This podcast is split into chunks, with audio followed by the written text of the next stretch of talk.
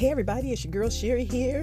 I'd like to welcome you to Rekindle the Promise, the place where home based business entrepreneurs come to get their daily dose of inspiration and motivation. Our goal here is to help empower you to stay the course and to never give up on your dreams. So let's jump right on in there today.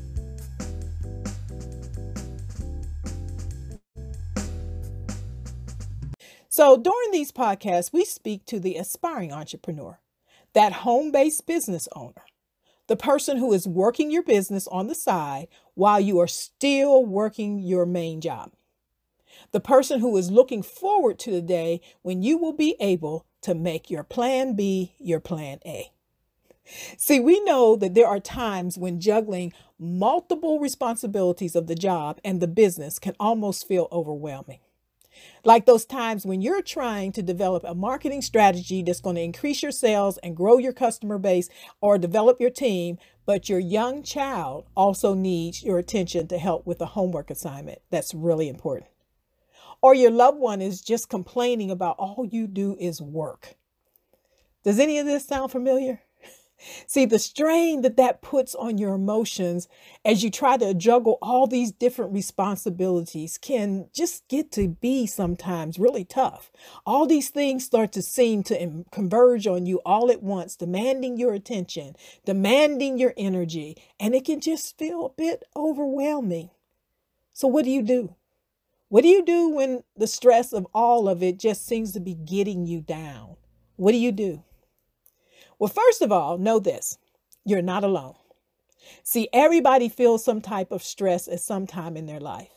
And there's not a person out there who is trying to make an impact, whether it's for her personal family or for the larger global family, that doesn't feel overwhelmed and intimidated by the weight of it all at some point. So take some comfort in that. It's just part of the process. Know that you're not alone. Also, we all deal with stressors differently. So it's not a one size fits all type of solution. See, it really depends on you and your personality and how you like to decompress. What works best for you? See, some people like to exercise. See, sometimes a nice walk. A nice walk will really help just let off the steam. It allows your mind to declutter so that you can clear, be clear on your direction and your priorities and get your uh, different responsibilities kind of lined up and prioritized. Just walking in the fresh air and all that kind of helps clear the air so that you can do that. And there are some people who like a little bit more intensity. You like lifting weights or punching the um, bag. If that's you, go ahead and pump some iron or put on the gloves and go for it. Sometimes just a nice hot bath will do like back in the day when the commercial was Calgon take me away. Anybody remember that? There are so many ways to decompress. There's probably as many ways as there are people listening on the line. But the point is find what works for you and then use it and use it often. See, it's okay to release stress and decompress. In fact, it's actually necessary. Because if we keep allowing the pressures to build up without finding a way to release it, then it's going to come out in ways that we don't want. Ways like maybe you become easily agitated and you wind up yelling and screaming at your family. Or maybe you actually are just lethargic, no energy. You just can't find the energy to do anything. Or even sometimes sickness and disease. And we really don't want that, right? So take the pressure off release the stress. Now, I use quite a few of the ways listed above. I use them all at different times. Though I haven't actually put on the boxing gloves and hit a bag, but I have hit a few pillars over the years. so, whatever works for you, use it. But when I'm really feeling at the end of my rope, one of the best ways for me to gain perspective and to get clarity is gratitude. I take a gratitude break. Yes, that's right. See, when the pressures of life try to just press in on me and overwhelm me, I find it helps me to pull away and take a gratitude break. I reflect on things that I'm grateful for. See, gratitude helps me to see the thing, see that things aren't quite as bad as they seem at that moment. Or sometimes I can just reflect back and remember a similar situation and how we pulled through that. And we came out stronger. Even though it might have been tough, we came out stronger. And we've been through a few of them.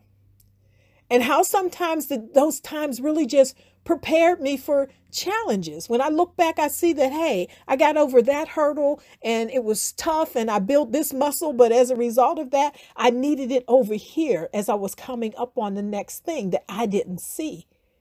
And as I watch and look over that and just reflect on that, I'm grateful. See, the more I allow my spirit of gratitude to invade my moment, the more my attitude begins to change and things don't look so bleak it actually switches and things look better. I like what Oprah said. She said, when you allow yourself to feel gratitude in the moment, the spiritual dimensions of your life begin to change. It opens up, it expands, and you just grow with it. If you want to change your state of being, start being grateful. I like that, right? Gratitude will help change your attitude, and therefore it will help change your state of being, and therefore will help the present moment, and therefore it will clear your head so that you can move for, forward. As uh, author and actress Jeremy um, Germany Kent stated, it's a funny thing about life. Once you begin to take note of the things you're grateful for, you begin to lose sight of the things that you lack. That's powerful, right? So go ahead, take yourself a gratitude break. I hope this blessed you today. Make it a great day.